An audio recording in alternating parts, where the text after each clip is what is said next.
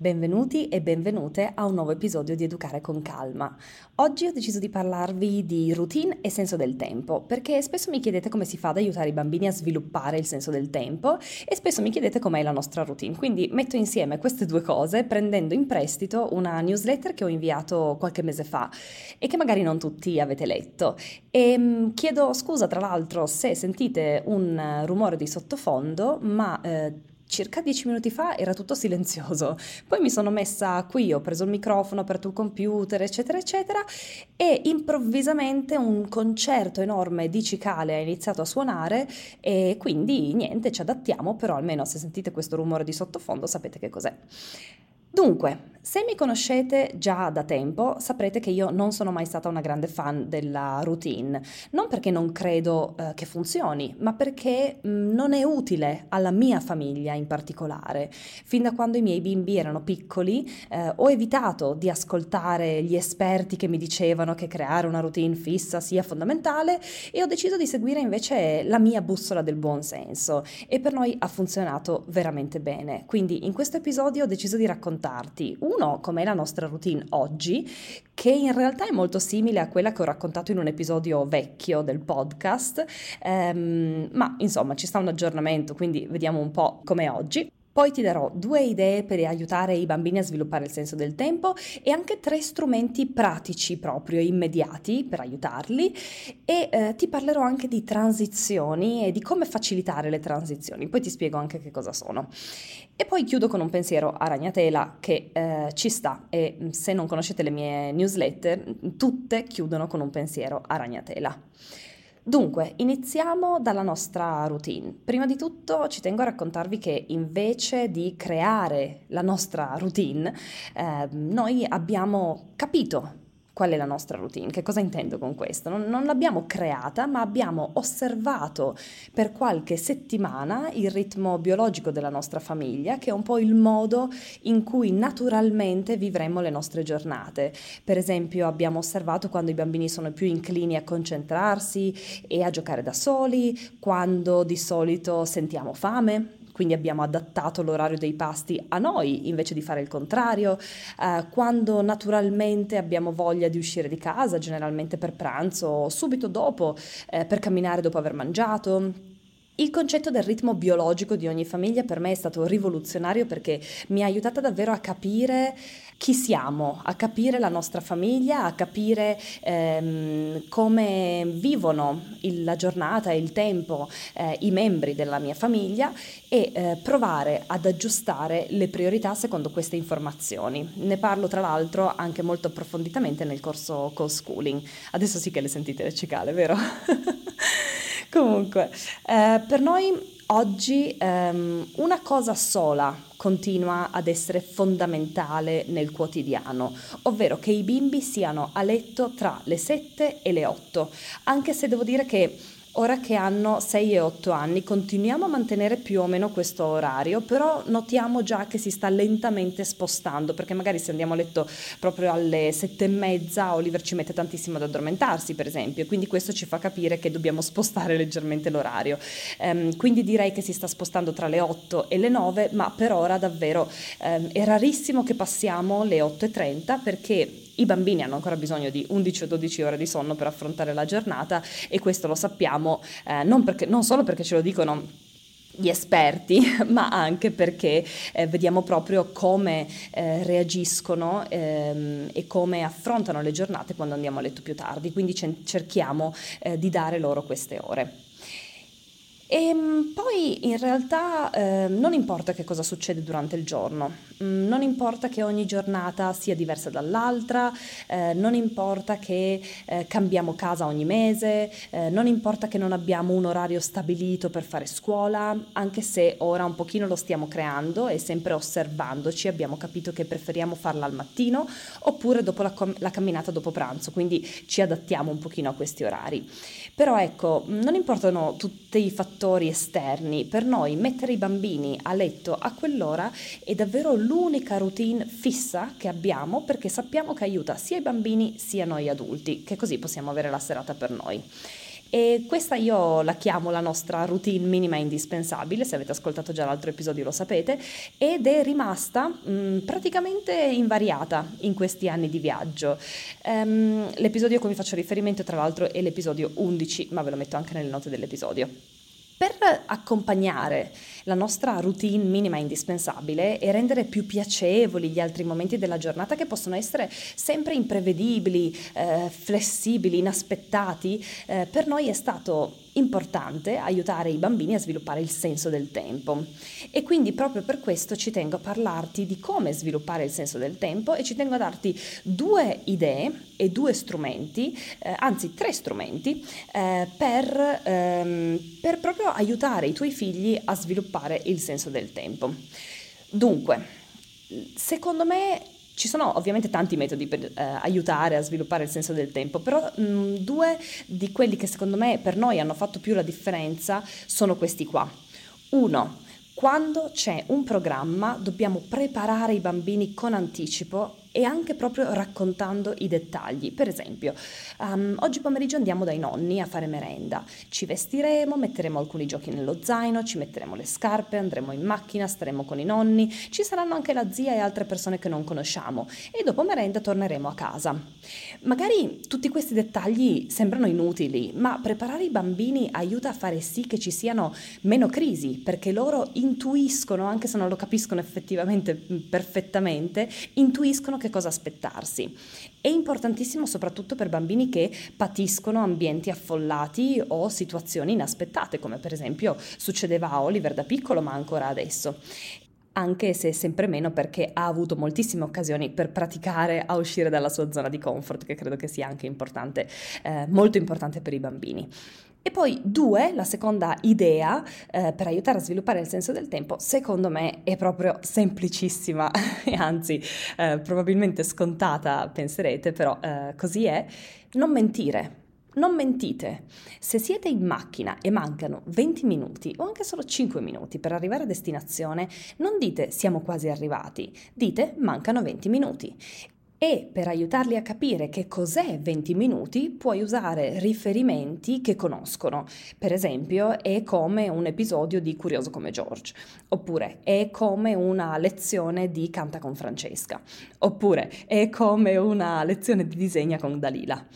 E poi in realtà ci sono anche tante altre piccole idee che noi mettiamo in pratica ogni giorno per esercitare il senso del tempo, ehm, però sono tutte mm, più rivolte al viaggio, ma io credo davvero che si possano applicare in ogni aspetto del quotidiano.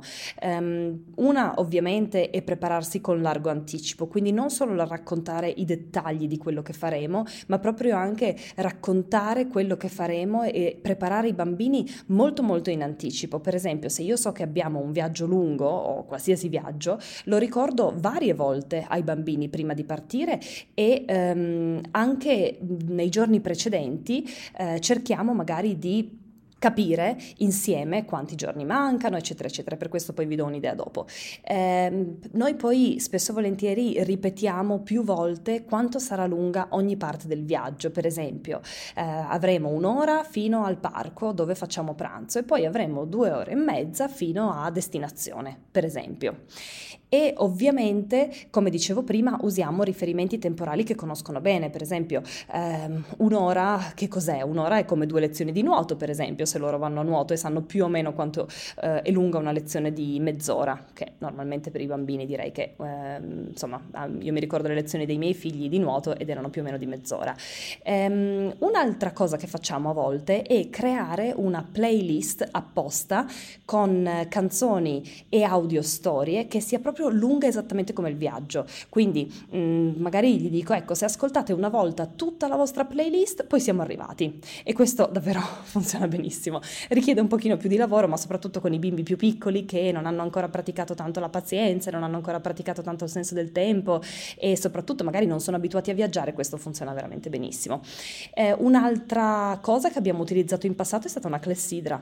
Per esempio, davamo una clessidra di queste mm, piccoline ai bimbi eh, e ehm, dicevamo la sabbia deve fare x giri e poi siamo arrivati e ogni volta che finisce tu girala e quando la giri dimmelo che così contiamo insieme le volte che lo giri. Ovviamente facendo un piccolo calcolo, adesso non mi ricordo quanto era la nostra clessidra, mi sembra sui 5 minuti o qualcosa del genere. Quindi ecco, ci saranno tanti giri, eh, però in realtà funziona anche ehm, bene e funziona meglio secondo me se è un tempo un po' più, mm, come dire, un po' più breve che il bambino tolleri bene. Si può anche usare un timer per questo, per esempio un timer da cucina lo mettiamo su 3 minuti, 5 minuti, 10 minuti, 15 minuti, un tempo che il bambino tollera bene e ripetiamo e diciamo per esempio quando il timer suona 4 volte siamo arrivati e poi li aiutiamo a tenere il conto. Quindi non serve la clessidra, va bene anche qualsiasi timer, anche quello del telefono. Um, un'altra cosa che facevamo è um, dire a loro, far vedere a loro sul loro orologio, loro avevano un orologio da polso analogico, cioè ce l'hanno ancora in realtà, e, um, e dicevamo per esempio quando la lancetta corta è sul 3 e quella lunga è sul 30 siamo arrivati. E loro erano già veramente veramente piccoli quando facevamo questa cosa, quindi... Um, Oddio, piccoli, eh, parlo di magari due anni fa, quindi comunque Emily aveva eh, 4 anni, Oliver 6. E, um, che altro, che altro mi viene in mente? Ah, un'altra cosa che facevamo magari è per esempio riservare il tempo televisione, il tempo schermi della settimana, di tutta la settimana per un viaggio lungo. Quindi magari spiegavamo, ok, per cinque giorni non guardiamo Curious George, non curioso come George, um, ma eh, poi così in macchina potete guardare un film lungo. Che ne dite? E ovviamente eh, loro, almeno i miei figli, erano sempre molto felici di accettare perché l'alternativa era allettante, ovvero invece di guardare eh, degli degli episodi brevi ehm, da 20 minuti, eh, magari mm, avevano poi questo film lungo e eh, invece di guardare quelle due volte durante la settimana, magari invece lo riservavamo per, per il viaggio un po' più lungo. E ehm, ecco, non, mi, non, me ne vengono in mente altri, comunque se mentre parlo, se me ne vengono in mente altri ve lo dico. Ci sono tre strumenti molto pratici, molto immediati per sviluppare il senso del tempo e sono il poster della routine, il calendario a pallini e il calendario perpetuo e noi li abbiamo utilizzati tutti tantissimo e anzi spesso e volentieri proprio per impostare routine sono tra quelli che ehm, io consiglio di più il poster della routine parla proprio di quello, è utile per creare routine specifiche nella giornata. Per esempio, se fai fatica con la routine del mattino, ovvero vestirsi, fare colazione, uscire, ehm, quello che si può fare è foto mentre fate quelle attività, quindi una foto mentre si vestono, una foto mentre fa colazione, una foto mentre esce e poi creare insieme ai bambini un poster con l'ordine della routine come la scegliete voi. Quindi attacchiamo le, le foto nell'ordine in cui il, um, le azioni vengono fatte al mattino. E così in questo modo si evitano anche le lotte di potere perché è il poster che ci dice che cosa fare. E quindi magari eh, se il bambino per esempio non vuole vestirsi diciamo ok andiamo a vedere che cosa dice il poster, che cosa dobbiamo fare ora? Ed è possibile che quando la novità passa ovviamente il poster smetta di funzionare. Um, a noi a volte capitava ogni mese, un mese e mezzo magari, uh, a volte anche prima, due settimane, dipende un po' però a quel punto potevamo cambiare insieme l'ordine delle foto e voilà! E quindi avevamo una nuova routine che non eravamo noi genitori ad impostare, ma era il poster ad impostare. E eh, tra l'altro di questo eh, ho un post sul blog e ti lascio il link nelle note dell'episodio, stavo pensando, ma eh, credo di avercelo. Due, ho il calendario a pallini. Questo strumento per me è importantissimo ed è utilissimo per scandire il tempo che manca a un evento. Per esempio, se un genitore deve andare via per qualche giorno, potete disegnare su un foglio tanti pallini in linea o sparsi, quanti sono i giorni che starà via e i bambini ne colorano uno al giorno.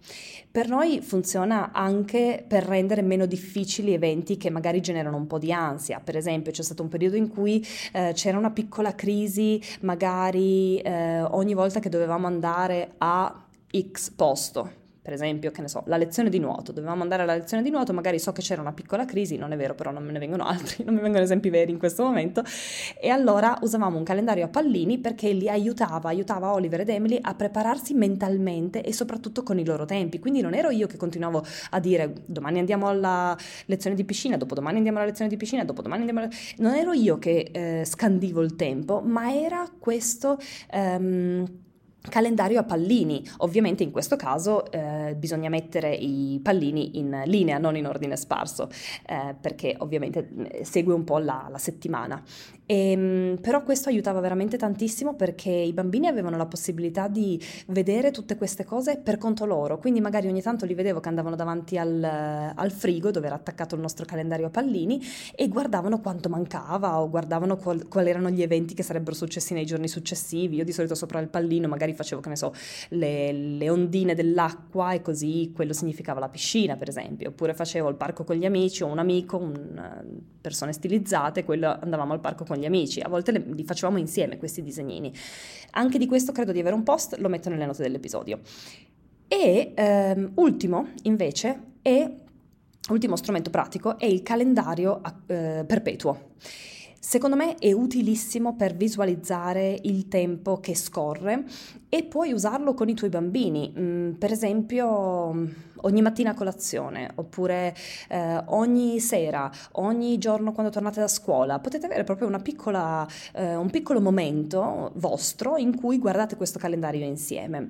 Secondo me mm, ci sono ovviamente delle, delle, ragioni per cui abbiamo scelto di farlo così, eh, tra l'altro ho proprio creato un post apposta con il calendario da scaricare e stampare gratuitamente e lascio anche questo nelle note dell'episodio, cioè oggi praticamente saranno mm, più lunghe eh, le note che la registrazione stessa, vabbè. Ehm, però ecco, ci sono delle ragioni per cui abbiamo creato il calendario come l'abbiamo creato. Ehm, per esempio il calendario lineare, quindi con tutti i numeri dei giorni in linea, è molto più concreto e immediato per i bambini di quello tipico a griglia. Sarebbe ancora meglio se fosse una linea infinita in cui i numeri si ripetono, però ovviamente non è possibile.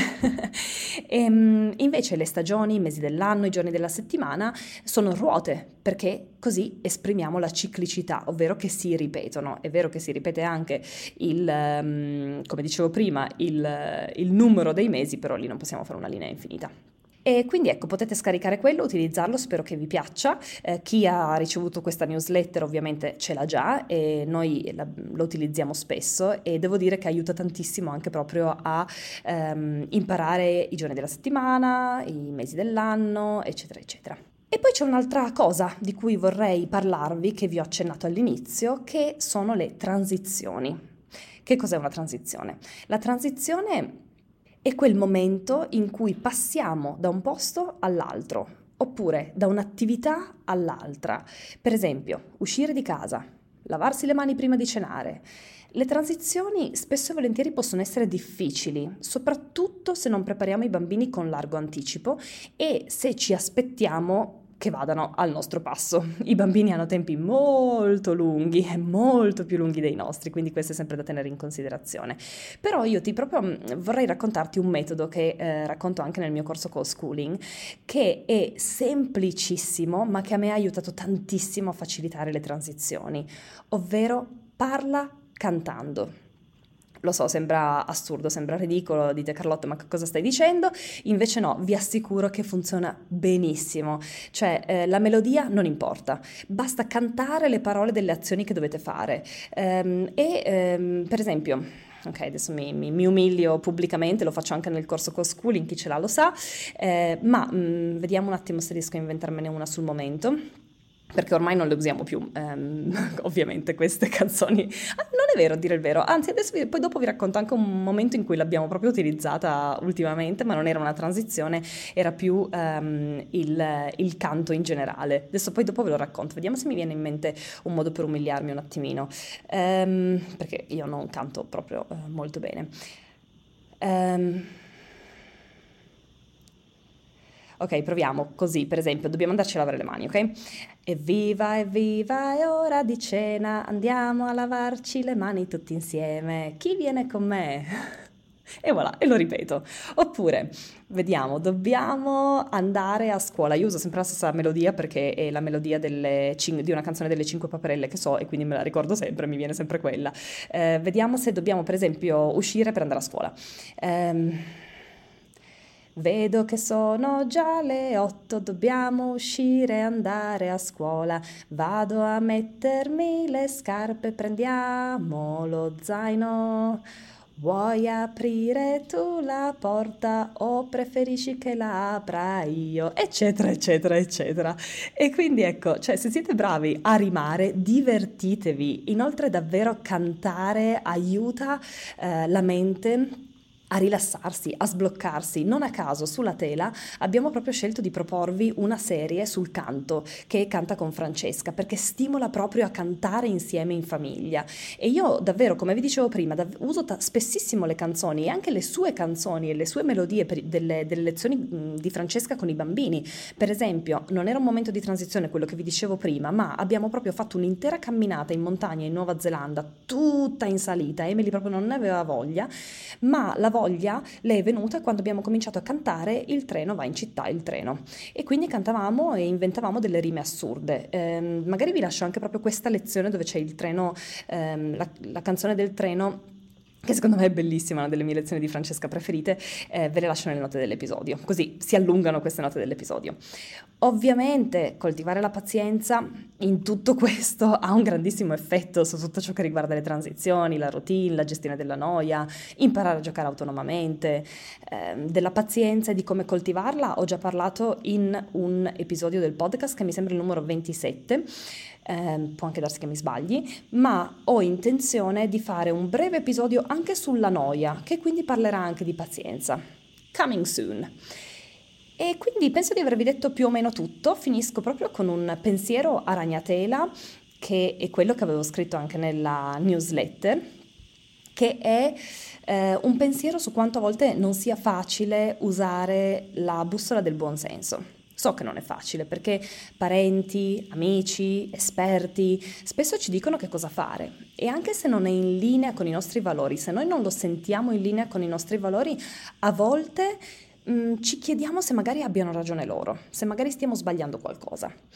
Io ovviamente non escluderei a priori che loro mm, possano avere ragione, ma ricorderei sempre che la genitorialità si decide in casa sei tu con la tua famiglia, siete voi, la vostra squadra a decidere. Nessun altro conosce le vostre forze, le vostre debolezze come le conoscete voi, quindi siete voi a decidere. E a volte sì, certo, una situazione può sembrare veramente molto difficile ed è magari in quei momenti in cui eh, ci si... Mm, eh, pone dei dubbi e ci si chiede magari sto sbagliando qualcosa, però ecco, eh, magari che ne so, non vuole lavarsi i denti prima di andare a dormire, non so più che cosa fare o comunque questo tipo di piccole difficoltà. Però io quando i genitori mi scrivono queste difficoltà chiedo sempre di darsi un po' più di tempo e di ripetersi questo passa, perché è davvero così. Dici, decidete che nella vostra mente non è un problema, affrontatelo come affrontereste mm, un mal di pancia, perché è temporaneo e mettetevi magari un promemoria per due settimane. E davvero questa è una cosa che avevo consigliato anche su un reel di Instagram, davvero a volte, anzi spesso e volentieri quando scade il promemoria delle due settimane il problema è già passato. Soprattutto quando non lo consideriamo come un problema, passa più in fretta. Come sempre faccio il tifo per voi. E penso di essere arrivata alla fine. Vi ricordo solo più che ovviamente mi trovate anche su um, www.latela.com con tutti i link che vi ho lasciato nelle note dell'episodio. È impossibile che non mi, tro- non mi troviate lì perché rimandano tutti lì, quindi ci vediamo là praticamente. E mi trovate anche su Instagram come La Tela di Carlotta Blog. Non sono ancora riuscita a cambiare questo, um, questo nome dell'account che mi piacerebbe cambiare, ma magari un giorno vi farò la sorpresa. Buona serata, buona giornata o buonanotte, a seconda di dove siete nel mondo. Ciao ciao!